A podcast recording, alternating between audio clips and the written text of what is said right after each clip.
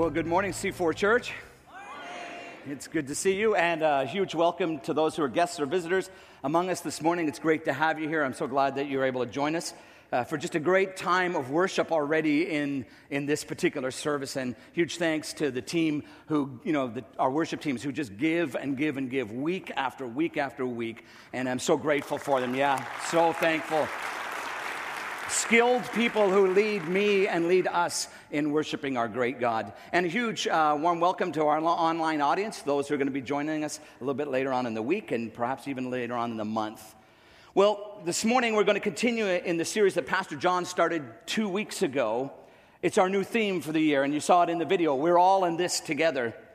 And today I want to talk about giving joyfully. Today, we're going to get down to some of the real nitty gritty on giving. And my goal today is to talk about some of the benefits to giving, some of the benefits that accrue to me and to you personally as we give. But more importantly, I really want to talk about attitude this morning. I want to talk about the attitude that each one of us should hold in our hearts as we give to the Lord. Let me quote Pastor John from the last two sermons. He said this in both of the sermons. By ourselves, it's hard to do big things, but together we can achieve huge things, and with God, all things. I want to be part of a local church that is doing biblical community, that is serving radically, that is giving sacrificially, worshiping passionately, praying expectantly, and inviting courageously. We're all in this together. And as we approach the subject of giving this morning, what John has been saying is so true for us here at C4. On our own, we can do really very little. Like my individual gift or your individual gift, like God can use it, but can you imagine what God is able to do when we get our resources pooled together and when we're all in it together? And together, God can use us to make an incredible impact. So, this morning I'm going to be moving around the scriptures a little bit, but if you've got a Bible, whether you've got a paper one or whether you're using one of these, um, then uh, I would invite you to turn to Second Corinthians chapters 8 and 9. I'm going to be using a lot of verses in, in 2 Corinthians 8 and, and 9. I mean, I'm going to jump around a little bit. But 2 Corinthians 8 and 9 is where Paul is talking about the church in Macedonia to a church called Corinth. And, and the Corinthian church is really very interesting because on the surface, they really had it all together. They had all of the gifts, they had it all going for them. Like, that's the kind of church you kind of want to attend. And yet, below the surface, Paul was saying, in many ways, actually, you're a mile wide and only about an inch deep. And he uses the Macedonian church a poor, poor church as an example of what it means to have the right attitude when it comes to giving. And so we're going to be camping in 2 Corinthians chapter 8 and 9 for a lot this morning. In 2 Corinthians chapter 8 and verse 5 is the verse really that I want you to keep in mind as we walk through this uh, whole thing this morning. In 2 Corinthians 8 5, it says this Paul is talking about the Macedonian church, and he says this He says, They gave themselves first to the Lord. See, what you can't miss in this as we talk about giving, in fact, as, as we talk about all of the things about being in this together, this is for those of us who call ourselves followers of Jesus Christ. If we have given ourselves to the Lord, you can't divorce the types of things that I'm going to talk about this morning and the things that Pastor John has been talking about. Because to be a follower of Jesus Christ, to call yourself a disciple of, of Jesus, means that you have to wrestle with these things. And so this morning, we need to wrestle a little bit with this whole area of giving. Are you a Christ follower this morning? Like, do you have a relationship with Jesus? Are you someone who would call yourself a disciple of Jesus Christ? If you are, then you have to wrestle with the area of giving. And so I want to help you this morning as we embark on doing that. I really want to do two things this morning, sort of high level picture for those of you who, who like sort of just to know where we're going. Here's where we're going this morning. The first thing that I want to talk about is I want you to see giving as a benefit rather than a burden. Because I think so many people approach giving as a burden, and I really want to dispel that myth this morning. The second thing that I want to do today is that I then want to talk about having, you know, hopefully helping you see that it's, that it's a benefit, not a burden. I want to talk about how do you actually go about giving. You know, there's so many times I talk to people in individual conversations, one on one conversations. And I'm amazed how often people just kind of miss the nitty gritty of giving. And so, what I want to do is, I want to, I want to look at that this morning because I, I want you to understand some things about giving and how to give. I mean, that's what I appreciated so much last week. You know, Pastor Don, John approached this area of worship and he talked to us about worship last week. And so many of us could have just tuned out and said, Worship. I mean, I've been doing that for years. But, but he gave us some practical stuff, stuff that I hope impacted you as you even came this morning. I, I know I thought about last week as I came and prepared to come this morning. And so, my hope is that I can give you some practical uh, advice on this area of giving. You know, I think a lot of people uh, approach or think about giving like they do about going to the dentist. Or some of you think about it, uh, you know, you, you think about giving uh, the same way you think about doing your annual physical with the doctor. Uh, those of you who are under 50, you'll get that later on, okay? you know it's good for you and you know you need to do it, but you dread it. and I think a lot of people sort of look at giving that way. But I want to be part of a church that has a completely different attitude. Like, I want to be part of a church that approaches giving and money from a biblical worldview. I, I, loved it last week when Pastor John encouraged us to stop thinking that worship is about musical preference and to see it from heaven's point of view. And that's what I would invite you to do today. Whatever preconceived ideas or notions you have on this area of giving, th- then I would, I would invite you this morning to just temporarily lay those aside and to think and to look for heaven's point of view when it comes to this whole area of giving. So, could I humbly ask you this morning, as one of your pastors here at this church, that you just please don't tune me out? You will wound my soul. I'm a fragile person. I like to be liked. So even don't close your eyes. Don't even pray with your eyes closed. Keep them open and smile occasionally at me. This is hard enough, my friends. but seriously, if you've got money problems, I understand. If you've been burned by another church or by this church in the area of money or giving, then I'm really sorry. But God has some things to say to us about money and it's incredibly important for us to hear. So let's launch into this whole area of giving. The first thing is I'd like to see, I'd like us to see, and I'd like you to consider, and I'd really like you to think about the fact that giving is a benefit and not a burden. There are a number of benefits from giving.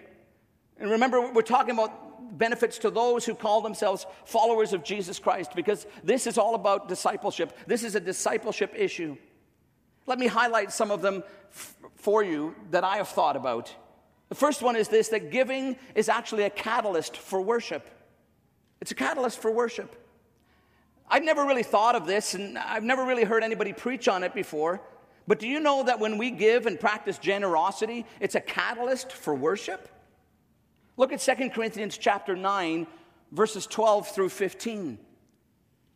Paul is summarizing what he's been talking about in worship and he says or in giving and he says this to the Corinthians. This service that you perform is not only supplying the needs of the Lord's people, but is also overflowing in many expressions of thanks to God. Because of the service by which you have proved yourselves, others will praise God for the obedience that accompanies your confession of the gospel of Christ and for your generosity in sharing with them and with everyone else.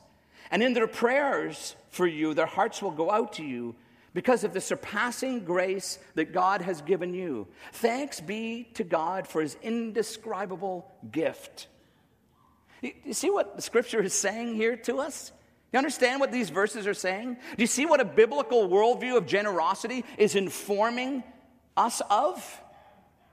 One of the results of generosity, one of the results of your giving and my giving, is it results in other people worshiping God. It's a catalyst for worship. Did you know that here, even in C4 this morning, I mean, we just finished the giving part of our worship, but do you know that some people praised and worshiped God this morning because you gave? There's a direct correlation. There are children who have been worshiping and praising God in age appropriate services back here because you gave to God. The, the fusion gang that came in and invaded the front here are off there praising and worshiping God because you gave and because of your generosity. And there are people around the world because we give to missionaries and we're involved in missions. There are people around the world today who are able to gather together and have been empowered and equipped to worship and praise God because you gave. It's a catalyst for worship, friends. And I love what the Apostle Paul says. Here's the result it results in overflowing expression of thanks to God. But there's a second benefit that's even more subtle in this. The Apostle Paul says also in these verses that when the recipients of your generosity, of your grace of giving, when they actually receive and they worship God, they remember you in their prayers. You know, having spent a bunch of time in East Africa, if you want some people praying for you, get those East Africans praying for you. Because those people pray. And because of our generosity, there are people not only at C4, because of your generosity, there are people not only at C4, but people around the world who are remembering C4 in their prayers. And we need those people praying for us. The second benefit I see for giving is that giving draws me closer to God. It was Jesus himself in Matthew chapter 6 and verse 21 who said this Where your treasure is, there your heart is also. And the order is very, very important. Where your treasure is, your heart follows. Whenever I put my money, that's where my heart will be. Jesus speaking here, when he talks about our heart, he's talking about our affections, our interests, our passions, our desires. And so, you know, if I pour my money into my house, then my heart follows. If I pour my money into my cottage, then my heart follows. If I pour my money into my car, my heart follows. If I pour my money into my motorcycle, my heart follows. See, our heart always follows our money, and so we need we need to think about where our money is going. And there's nothing wrong with those things that I've listed. There's nothing wrong with houses, there's nothing wrong with cottages, nothing wrong with cars, and there is definitely nothing wrong with motorcycles. Can I get an amen? Somewhere my mother is cringing. But it's really a matter of the heart. See, that's what, that's what Jesus is trying to say. You can't say that money is just, you know, money is an inanimate object, it's just a currency that we deal with. It's not, it's a matter of the heart. Because the heart is entangled with money, and how we handle this is so important. The third thing that I see as a benefit is this is that giving is an antidote for materialism. Like we live in a materialistic culture. I think all of us you know, no one would really argue with that. When I travel to East Africa and when I spend time in Uganda and Kenya, you know, the enemy is so much in your face. The schemes of Satan just seem to be like, they're so stark. It's, you know, I've, I've, I've encountered and I've seen stuff there that I have not seen in Canada or anywhere in North America. Like in Uganda, where, where I do a lot of work and partner with some people, child sacrifice still happens in Uganda and you go, oh my goodness, how, how can a country even put up with, like, how, how do these people not see? And yet, when I talk to my African friends, they look to us to the West and they say, oh, we see the schemes of Satan materialism, your wealth, your prosperity. They, they look at it the same way and they groan the same way that we groan over things like child sacrifice because they see it as an obvious tactic of the enemy to ensnare God's people so they don't release all that they should release to him. In 1 Timothy chapter 6 and verse 18, Paul, speaking to a young pastor, says these things Command them, and he's talking about rich people, to be good, to be rich in good deeds, and to be generous and to be willing to share. And always the problem with that verse is you go, Well, it's not for me because I'm not rich. really? I think we live in the best country in the world to live in. I think we have been blessed abundantly so much. We are the rich people of our planet. And so the command comes from a seasoned veteran pastor to a young, timid pastor. Command them. Command those who are rich to be rich in good deeds, to do good, and to be generous and willing to share. Giving is an antidote to materialism. And when we learn to give, we show that we're not consumed with consumption. We show that it's not always about getting. One author I read said this Giving is the only drain plug for greed. Giving is the way that we drain greed out of our souls.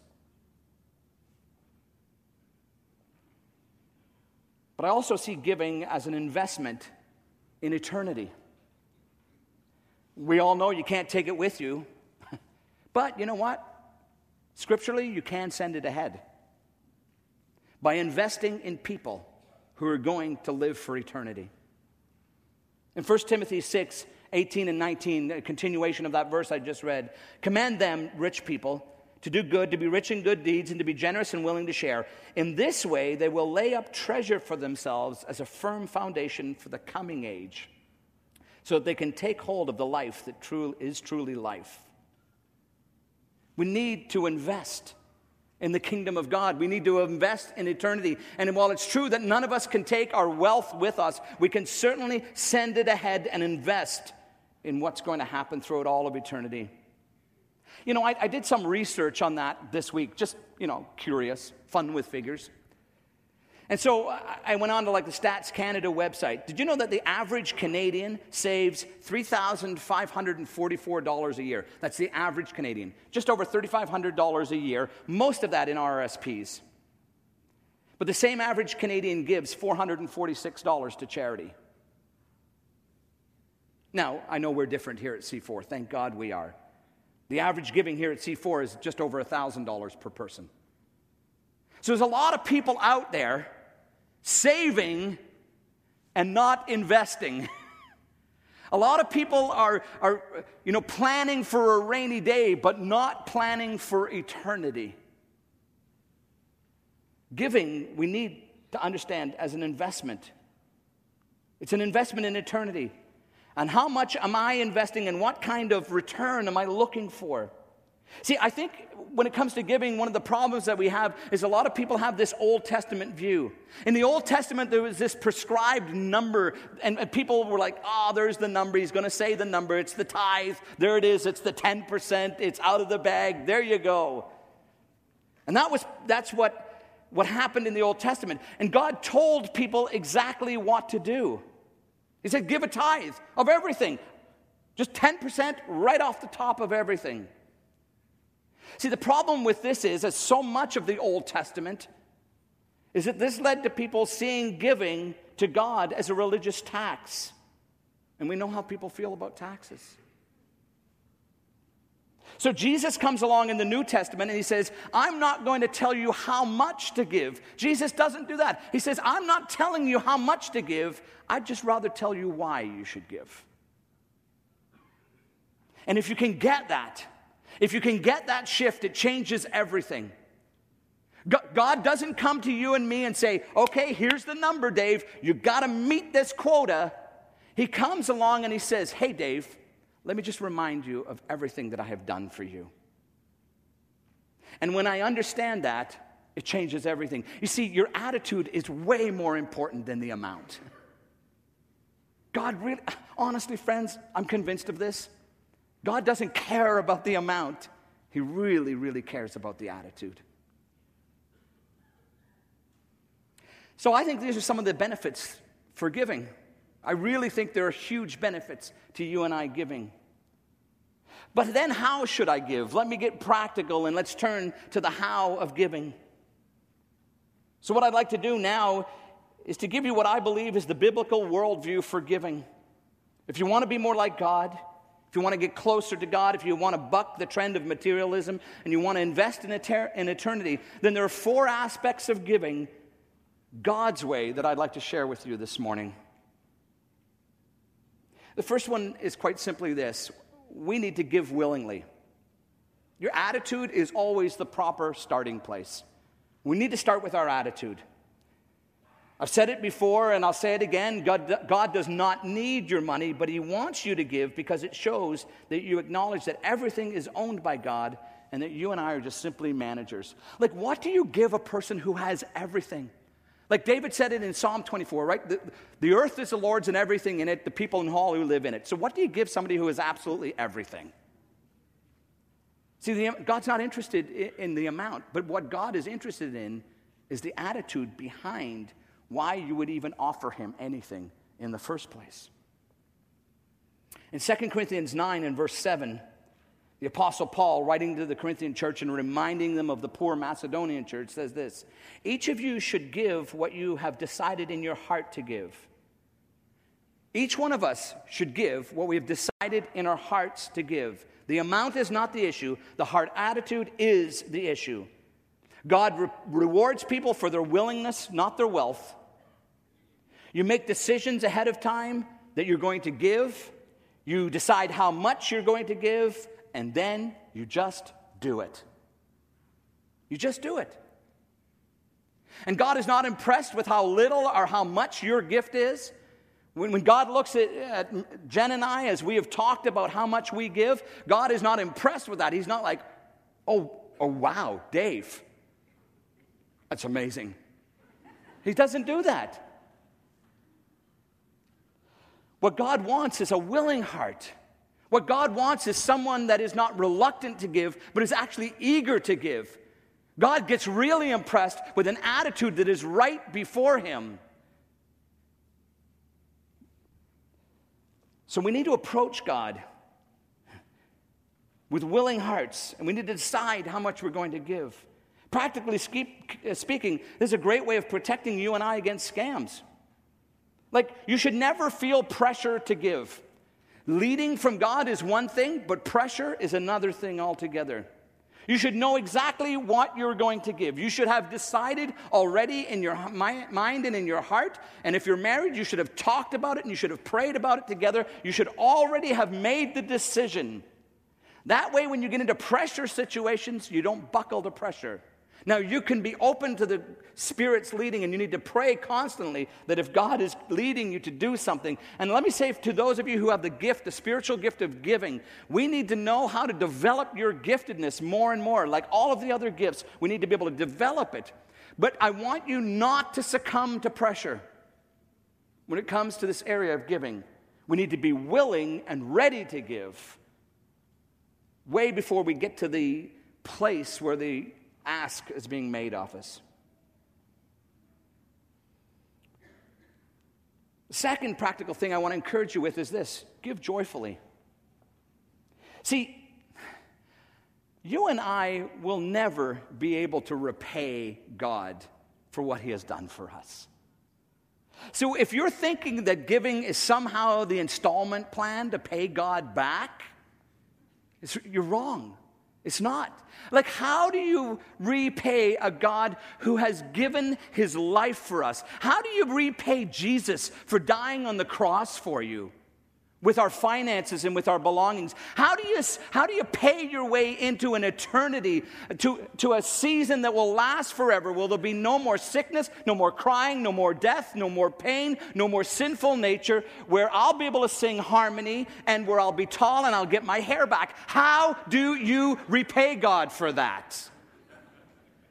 The answer is you can't. So get over that part of it and give willingly and give joyfully. Give because you can. It's a worship response. It's a worship response to the God who has done so much for us. In 2 Corinthians chapter 9, the second part of verse 7, the Apostle Paul goes on to say, Don't give reluctantly or under compulsion, for God loves a cheerful giver. It's a great verse. And, and, and preachers have, have, you know, rightly said that, you know, the Greek word for, for, um, for cheerfully here is hilaros. But it's, and our, and our English, you know, uh, derivative of that is hilarious. But it doesn't carry the same meaning. It's not like, oh, we're just like village idiots in giving. You know, that's not what it's, that's not what it's about. That's not what it's saying, right? What, what it's saying is if you do the hard work and you look at the Greek language, what it's talking about is it is joyful giving that is prompted because God has done so much for you and I. That's why we're cheerful givers, because God has done so much, and we acknowledge that. We are not people who have forgotten our God and what He has done for us. We remember all the time what God has done. So God wants us to be joyful givers, and He wants us, you know, to give joyfully, but also to give uh, willingly. The third one is this I believe God wants us to give regularly. When you and I give regularly, we're saying a number of important things about our relationship with God. In 1 Corinthians chapter 16, Paul said this On the first day of every week, each one of you should set aside a sum of money in keeping with his income, saving it up so that when I come, no collections will have to be made. Giving regularly reminds me that God is number one in my life. Giving regularly means that God is part of my planning and my spending patterns. Giving regularly means that the church can count on me to be active in the ongoing ministry of this community. I, love what Paul says in 1 Corinthians 16 and 2. He says this He says, set aside. This is the whole idea of planning. People who are anti planning when it comes to giving, I don't, I don't believe it's biblical. We're to set aside, we're to plan on what we're going to give. See, we have to plan this out because of its supreme importance in managing our finances. See, I've already said it. God, look, let's, let's forget the amount for a second. I don't care if you decide in your heart that it's a dollar a week that you're going to give to God, and I don't care if you decide in your heart that it's $100,000 a week that you're going to give to God. So we've dealt with the amount thing. God's not impressed either way. But you need to set it aside. you, you need to plan it. You need to be intentional about giving. And so often I've talked with, with students and when I've talked with young families who have found themselves in the crunch of life, overextended, struggling. And I keep saying over and over again, it's not about the amount. I don't care about the amount. Please don't feel obligated. Don't feel like you have to pay some installment plan to God. Decide willingly and joyfully in your heart. And if it's a dollar or if it's a thousand dollars, just set it aside and then give it but we need to plan. Now, this verse also says a sum in keeping with their income. This is the principle of proportional giving. See, God doesn't expect everybody in the church to give the same amount, but He does expect us to sacrifice equally. See, again, He doesn't care if it's a, a dollar or a $100,000. The person giving a dollar, that may be a sacrifice for them. The person giving a $100,000, that might be no sacrifice whatsoever. It's about equal sacrifice, not equal amounts. And it's one of the core values of this church. We believe this so strongly that we need to share the burden together because we're all in this together. Well, then finally, we need to give expectantly. I find that this aspect of giving is so often overlooked by many Christians because they've heard too many abuses when it comes to the concepts of giving to God. Here's what 2 Corinthians chapter 9 and verse 6 says. Remember this. Whoever sows sparingly will also reap sparingly, and whoever sows, sows generously will also reap generously. Now, I, am no farmer. I'm not even the son of a farmer. But here's what I do know, you know, is that if you want a lot of plants or you want a lot of crop, you have to sow lots of seeds. Even I get that. That's exactly what the scripture is saying to us. If you don't sow, you can't reap. You just can't. Now, I imagine in these days of a struggling stock market and low interest rates, you know, that if I was able to say to you here this morning, I can promise you a 10% return on your money, some of you might be interested. What if I could tell you that I can guarantee you 15% return on your money? Some of you are getting excited. Look, I know the economy has been bad for the last few years, and many people have seen their portfolios shrink significantly. Now, I don't have lots of money. like, honestly, I don't. But I'm here to tell you this that through the whole recession and financial disaster of the last few years, Jen and I have done unbelievably well. I've made some, and we have made some investment decisions that have way outperformed the market. See, Jen and I invest 10% of our income in C4 Church. And Jen and I invest another 5% of our gross income in Uganda through international teams. And we have seen God do some amazing things. And not just the things on earth. Can you imagine what eternity is going to be like? Can you imagine when, we, when we're there in eternity and we're singing before God the Father, God the Son, and the Holy Spirit, and we're worshiping? And someone comes up beside you and says, Are you Dave Adams? Like, seriously? And this dark skinned brother says, Thank you. Thank you for your obedience. Thank you for the teaching that you did. Thank you for your leadership. But because of what you did, I'm here today. And I hope that we're going to the generations who have gone before us, the people who have been faithful down through the years, to the kingdom of God and the ministry of Jesus Christ. And in those days, we can go to them and say, Thank you, because other people have led the way before us. Now, notice that I said invest, not give. Very intentional. See, everything changes when you stop acting like a taxpayer and you start living like an investor. Everything changes. And being as pastoral as I can this morning, so many of you think it's a tax. And it's not, friends. It's an investment that you are free to make in the kingdom of God. Invest wisely. So here's the key thing to remember in this whole area of giving God is way more interested in my attitude than he is in my amount. Can you imagine what God would continue to do through this church? Can you imagine how we could impact Durham region and the entire world through generosity that is unparalleled? See, we're all in this together. So let's give generously. Let's give sacrificially.